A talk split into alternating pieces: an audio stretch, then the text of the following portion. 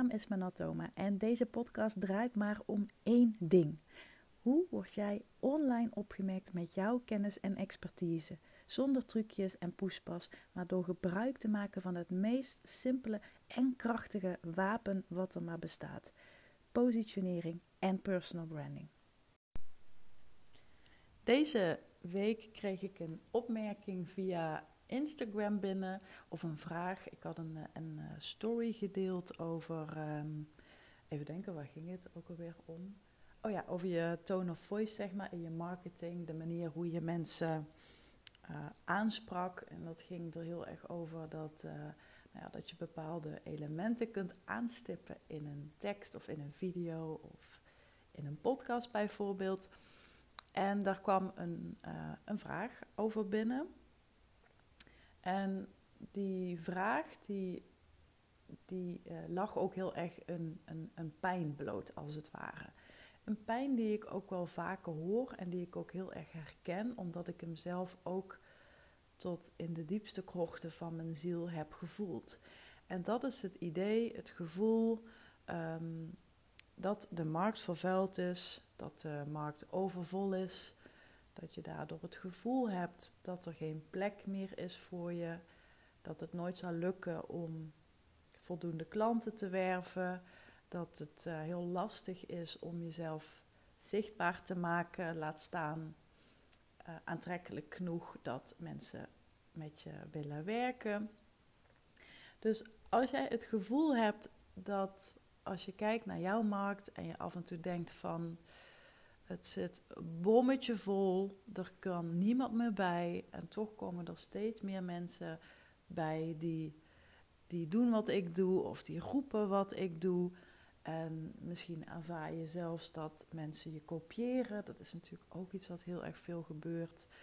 Waar je ook nou, niet helemaal aan ontkomt, ben ik bang. Maar daarom is het dus des te belangrijker dat je gaat werken aan die positionering en aan dat persoonlijke merk en aan jouw niche, aan jouw boodschap en aan jouw aanbod. Maar in deze podcast ga ik dus even in op het feit, op het feit dat jij denkt, er zijn er al zoveel, de markt is vol, vol. Help, wat ga ik daaraan doen? Allereerst wil ik zeggen dat het een hartstikke goed teken is dat men, dat de markt zo vol is dat er steeds meer mensen bij komen. En nu denk je misschien, huh, dat is toch helemaal niet goed? Ja, dat is het wel en dat ga ik je uitleggen. Stel je voor dat jij de enige bent in jouw markt. Hè? Jij bent de enige die een bepaald probleem kan oplossen of die kan voorzien in een bepaalde behoefte. Dan zit je gewoon in een markt waar kennelijk niet veel vraag naar is als jij in een markt zit waar echt iets op te lossen valt, of echt iets te realiseren, of waar mensen hongerig zijn naar een bepaalde oplossing of een bepaald resultaat. Hè. Kijk even naar die dieetmarkt bijvoorbeeld.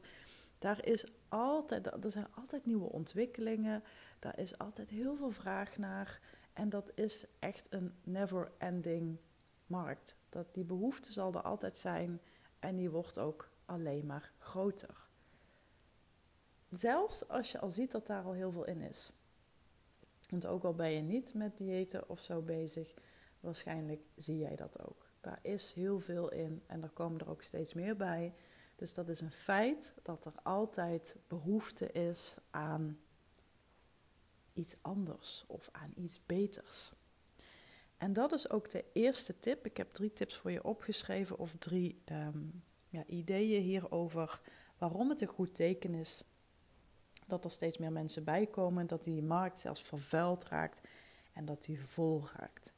Want hoe meer aanbieders er ook komen, hè, hoe meer keuzes mensen hebben, des te kritischer ze ook gaan worden.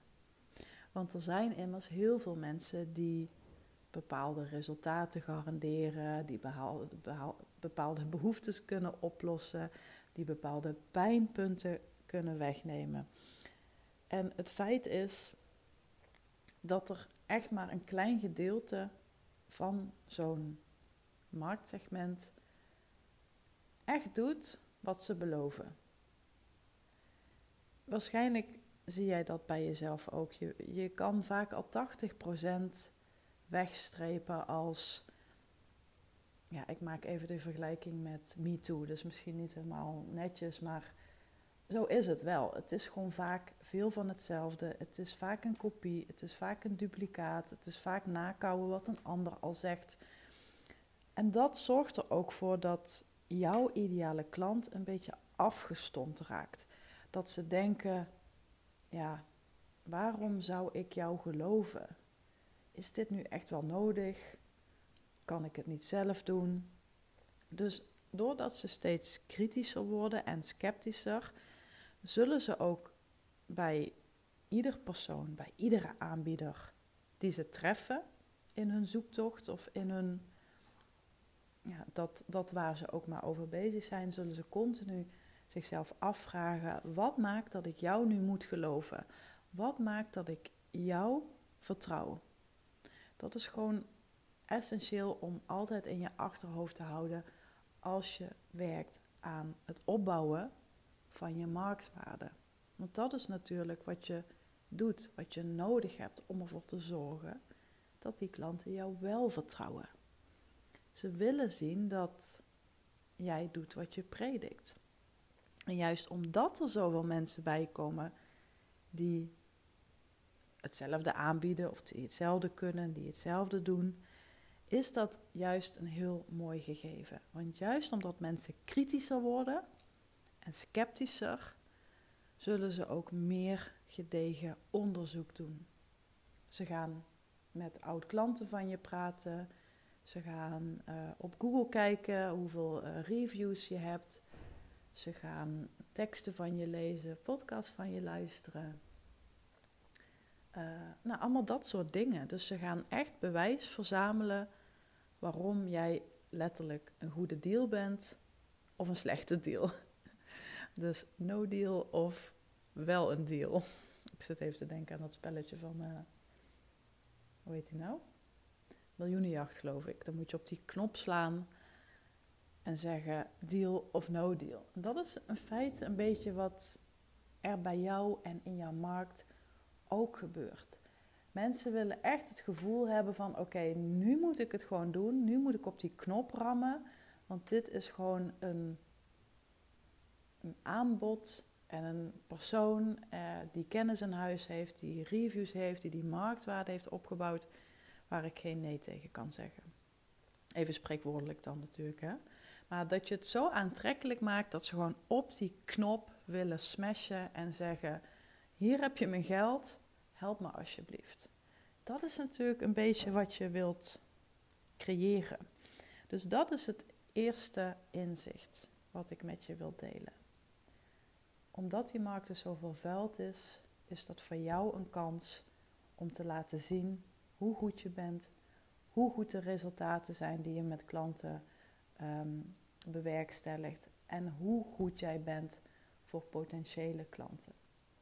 Want in die ruis en in die vervuilde markt, wat ik al zei, zijn er ook gewoon heel veel die maar wat doen. En dat is dus je kans om daar bovenuit te stijgen, om te zeggen: Weet je, ik help je om die puinhoop op te ruimen. Ik hoorde laatst iemand een vergelijking maken die ik echt heel grappig vond. Ehm, en dat ging over een, uh, ja, ergens in een straat en er waren een aantal kapperszaken en een kapper die, die knipte voor uh, eh, 25 euro en die hielp een nieuwe kapper om ook haar zaak op te bouwen. En ze zei van, ja weet je, de mensen hier in de straat vragen allemaal 25 euro. Um, doe ons één plezier en ga daar niet onder zitten. Want dan, hè, dan pik je onze klanten af. Nee, dat was een afspraak, dat was een deal, dat zou ze niet doen. Totdat op een gegeven moment de winkel open ging en er een bordje buiten aan de, aan de etalage hing: knipbeurten 20 euro. En dat is natuurlijk niet leuk in eerste instantie, want dan denk je: ja, tering dan gaan ze gewoon voor 5 euro goedkoper. Ja, natuurlijk gaan ze daarheen. Maar wat nodig is, is dat je heel duidelijk maakt waarom jij die 25 euro in dit geval meer dan waard bent. Want als jij vergelijkbaar bent met heel veel anderen, in dit geval kappers, dan maakt het voor jouw klant dus niet aantrekkelijk om te zeggen: nee, ik ga toch naar die, ook al is die duurder. Want als ze het verschil niet zien en horen en merken, ja, logisch, dan kies je gewoon de goedkoopste optie. Maar wat deed deze persoon nou in dat verhaal? Die maakte een nieuw bordje. Eerst stond erop knipbeurten 25 euro. Maakte een nieuwe tekst. Ehm, wij repareren of wij fixen 20 euro uh, kapsels. Zoiets in die trant. En ik, vond dat echt gewoon briljant. En zo moet je het ook zien. Zo moet je het ook zien. Zie het als een kans. Zie het als een mogelijkheid. Nou, de tweede, uh, het tweede inzicht is vooral als je online actief bent, vooral als je heel veel online bezig bent met, uh, met klanten werven. Dus je geeft misschien webinars zoals ik doe, of je schrijft e-mails, of je bent op Instagram actief. Dat maakt niet zo heel veel uit. Maar als je online actief bent, dan heb je automatisch het gevoel dat er heel erg veel concurrentie is. Als ik puur en alleen offline actief zou zijn, dus ik zou niks met het internet doen, dan heb ik alleen in Arnhem, uh, nou ja, weet ik veel, drie concurrenten of zo, ik noem maar even iets. Maar als je online bent, dan vallen die grenzen letterlijk weg. En dan is opeens heel Nederland of zelfs de hele wereld je concurrent. En dat maakt het dan ook heel erg lastig. Daardoor kan je het gevoel bekruipen dat je 13 in een dozijn bent. Maar besef je ook juist dat door de hele online wereld dat ehm, positieve, maar vooral ook negatieve ervaringen zich heel snel verspreiden. Dus op die manier is het ook een natuurlijk selectieproces waarbij nou ja, de, de minderen, om het zo maar te zeggen, of de mensen die gewoon niet doen wat ze zeggen dat ze doen, of die valse beloftes maken, of die mensen aan de voorkant via hun marketing heel lekker weten te maken en dan uiteindelijk mensen letterlijk in een gat laten vallen, die faseren vanzelf weer uit. Dit zijn ook vaak mensen die het heel erg moeten hebben van ehm, van die marketing, maar dat kan ook dus tegen ze werken.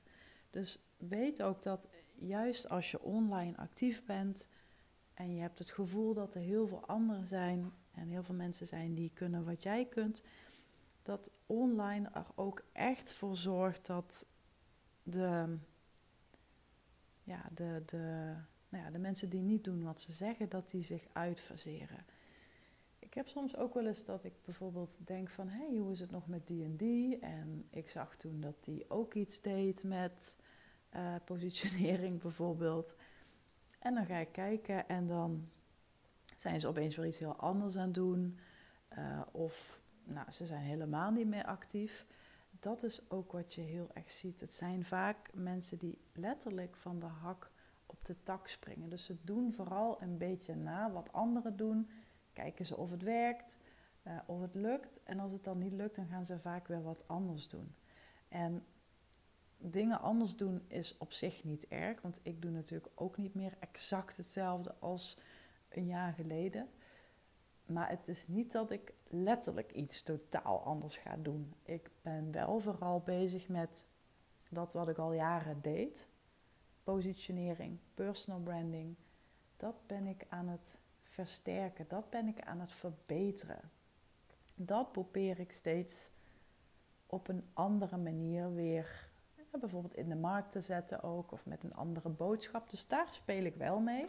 Maar in de kern is het hetzelfde. Dus dat is het tweede inzicht. Online zullen bepaalde types zich ook gewoon weer uitfaseren. Het is gewoon een natuurlijk proces en daar kun je gewoon op vertrouwen. De derde reden die ik met je wil delen, waarom het juist goed is dat de markt vervuild en vol zit en dat klanten steeds kritischer worden, is dat het jou heel erg stretcht. Ik heb um, ook een podcast over, uh, over, opgenomen waarom ik mijn niche en mijn klantsegment en ehm, boodschap heb aangepast. Dat is ook om deze reden.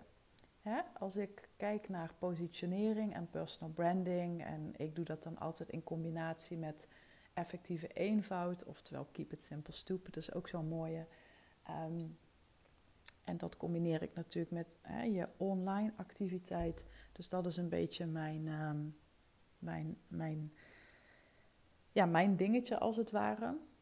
En natuurlijk zie ik dat steeds meer mensen dat gaan doen. er komen steeds meer mensen bij die zichzelf positioneringsexpert noemen, die uh, zich ook richten op kennisprofessionals, zoals coaches, trainers, um, schrijvers, content creators, hè, dat, dat, dat, dat stuk. Ehm, en dus dat vraagt van mij ook weer dat ik opnieuw kijk naar, hé, hey, waar, waar bevind ik mij? Waar bevindt mijn klant zich nu? En ik groei natuurlijk ook heel erg in dit proces. En mijn klanten groeien daarbij ook weer mee. Dus dat betekent logischerwijs dat ik ook door dit soort dingen opnieuw weer mag kijken. Wat is mijn aanbod? Wat is mijn positionering? Hoe wil ik mezelf in de markt zetten? Dus juist dat ik ook, ehm, of juist door het feit dat ik ook zie dat er steeds meer mensen bijkomen die hetzelfde doen als wat ik doe, dat stretcht mij. Ik laat me daardoor niet onzeker maken op die manier. Ik zie het echt als een kans om te denken: oké, het is tijd om weer een stapje erbij te doen. Wat kan ik bijschaven? Waar kan ik in bijsturen? Hoe kan ik mezelf weer stretchen om beter te worden, om anderen voor te blijven? Want het is niet voor niets natuurlijk dat ik best al met grote namen inmiddels heb gewerkt en ook bij een aantal nu op dit moment achter de schermen bezig ben. Dat maakt wel dat ik iets in mijn rugzak heb waar mensen heel erg op aangaan, wat ze nodig hebben. En natuurlijk kan ik dan onzeker worden door te denken: oh, die zegt precies hetzelfde uh, als wat ik doe. Um, en natuurlijk denk ik dan af en toe van: uh, jeetje, wat irritant. Kun je niet zelf wat, uh, wat, wat bedenken? Maar weet je, dit is gewoon hoe het werkt. Dit is gewoon hoe het werkt. Mensen zien dat jij succesvol bent, zien dat jij wat goed doet. En natuurlijk willen ze dat dan ook graag. Dat is denk ik ook logisch. Je trekt je op aan iemand die al de dingen doet die jij ook graag wilt doen. Dus ik denk ook als je er zo naar kijkt, dat het iets goeds is. En als je van jezelf weet dat je heel goed bent in wat je doet, dat je de mogelijkheden hebt en de vaardigheden hebt om jezelf weer opnieuw te ontwikkelen en te ontplooien om weer dat stapje omhoog te gaan, dan mag je daar ook op vertrouwen dat het weer een, een, een les is voor je, waardoor je jezelf mag stretchen en kunt stretchen en dus weer beter wordt en daardoor ook weer nog beter resultaten levert voor je klanten. Want daar gaat het natuurlijk uiteindelijk om. En hoe enthousiaster die klanten zijn en hoe lovender ze over je spreken. Het is niet de meest, uh, hoe zeg je dat, uh, stabiele marketing of zo. Dus je hebt er niet, um, nou, ik weet even niet wat ik moet zeggen. Maar uiteindelijk is dat wel de allerbeste marketing. Als je, als je dat niet hebt, dan, ja, dan, houdt het, dan houdt het denk ik heel snel op. Dus dat stretchen zorgt ervoor dat je zelf beter wordt, dat de resultaten bij klanten beter worden en dat die klanten nog lovender over jou worden naar buiten toe. En dat is dus ook de vierde. Ja, de vierde inderdaad. Ik zit even te kijken op mijn blaadje. Hoe beter jij wordt door dat stretchen, des te beter de resultaten ook worden. En wat dat betekent is, en ik maak deze vergelijking altijd sinds ik ben begonnen met beleggen. Dat is een soort uh, ja, hobby van me geworden. Nou ja, hobby, dat klinkt uh, een beetje, uh, een beetje um, stom, maar nou, daar komt het wel op neer. Um, ik maak nu heel vaak de vergelijking met vraag en aanbod. Dus hoe meer vraag er is naar dat wat jij doet, des te hoger je ook je prijs kunt maken voor dat wat je doet.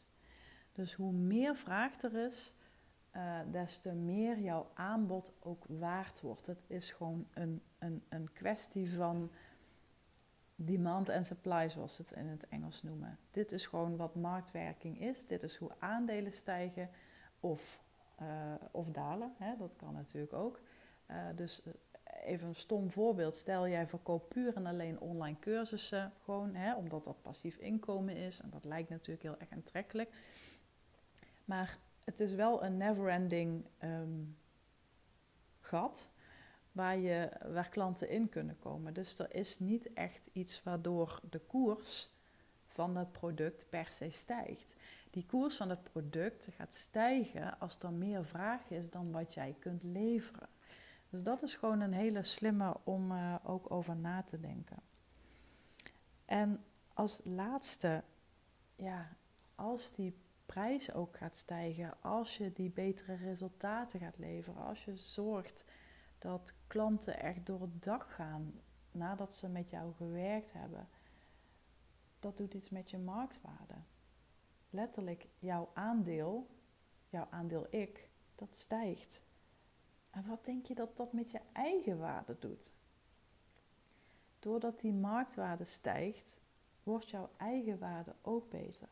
Want je krijgt de herkenning en de waardering en het respect van mensen in jouw vakgebied. Van de mensen die je helpt, maar ook van al die mensen die jij als, ja, misschien wel als ruis voelt. Dus je stijgt er letterlijk bovenuit. En dat maakt ook weer dat jouw ideale klant duidelijk ziet wat de meerwaarde is om specifiek met jou te gaan werken. En niet met al die anderen. Dat begint met het opbouwen van je marktwaarde. Daardoor stijgt ook je eigen waarde. En dat betekent ook dat er een meerwaarde voelbaar en tastbaar is van jouw aanbod richting jouw ideale klant. Nou, dit waren de, ja, de vijf inzichten die ik met je wilde delen. Als jij het gevoel hebt dat je in een hele volle, verzadigde en misschien zelfs een beetje vervuilde markt zit. Ik zal ze heel even kort uh, herhalen. Reden 1. Mensen worden door die volle, verzadigde en vervuilde markt ook kritischer. En dat is een goed teken, want daardoor gaan ze echt op zoek naar die parel, naar die ene persoon die doet wat hij predikt. En dit is dus jouw kans om te laten zien dat wat jij doet, dat dat mega goed is. Tweede reden is dat op deze manier vanzelf ook een soort natuurlijk selectieproces uh, ontstaat, waardoor ja, mensen die maar wat doen, mensen die napraten wat anderen zeggen, die ehm, niet echt um, specifieke skills en vaardigheden ontwikkeld hebben. Dus die misschien doen alsof ze dat hebben, maar als puntje bij paaltje komt, ja, niet kunnen leveren wat ze aan de buitenkant zeggen. Dat betekent dat zij ook zullen uitfaseren. Dus dat is een, ook een ontwikkeling die daarop volgt. Derde is dat het jou stretcht om beter te worden, om boven je concurrentie uit te stijgen, om ook betere resultaten te leveren en om dus ook nou ja, betere ehm, eh, reviews te krijgen, als het ware. Vierde is, het heeft invloed op het spel van vraag en aanbod. Hè. Dus er ontstaat veel meer vraag door jouw aanbod, omdat je zulke goede resultaten levert. Dat heeft ook weer direct effect op je prijs. Is gewoon marktwerking, kwestie van vraag en aanbod. En als laatste, doordat die marktwaarde op deze manier wordt opgebouwd, gaat ook je eigen waarde omhoog. Krijg je respect, waardering uit je omgeving, van je klanten, maar ook van je naasten, van je familie. Mensen die zeggen: Wow, hè, wat, wat, wat goed wat je allemaal doet. En je meerwaarde zal echt drastisch omhoog gaan. Meerwaarde op een manier zoals klanten naar jou kijken. Dus ze zullen zien van oké, dit is inderdaad iemand die niet de goedkoopst is, die ook niet een gemiddelde prijs hanteert van al die anderen, die beduidend meer vraagt, maar ook echt wel die meerwaarde kan leveren. En dat is waar het om draait. Ik hoop dat deze podcast waardevol voor je was. Laat me even weten met welke van deze vijf inzichten uh, jij aan de slag gaat. Of welke in ieder geval een, uh, een groot lampje bij je deed branden. En ja, mocht je nu heel benieuwd zijn welke ideeën ik voor jou zie, ja, kom dan gerust op de lijn, stuur me een berichtje. Dan kunnen we geheel vrijblijvend uiteraard een, uh, een kennisgesprek plannen. En mocht je dat nog niet hebben gedaan, laat dan alsjeblieft een review achter over deze podcast. Daar help je mij namelijk enorm mee. En dan hoop ik je gewoon uh, ja, weer heel snel te spreken. Of nou ja, te spreken, ik praat vooral, jij luistert. maar het betekent natuurlijk niet dat ik niet met je in gesprek wil. Ik vind het echt super leuk, de, de DM's die ik krijg via Instagram. Dus blijf dat vooral ook doen. Blijf ook vooral die vragen sturen, want ik heb nu al echt een waslijst aan ja, input om podcast op te nemen. Dus super dank daarvoor. En dan wens ik je voor nu een uh, opmerkelijke dag. Fire in the hole, zet hem op weer en spreek je snel. Bye bye.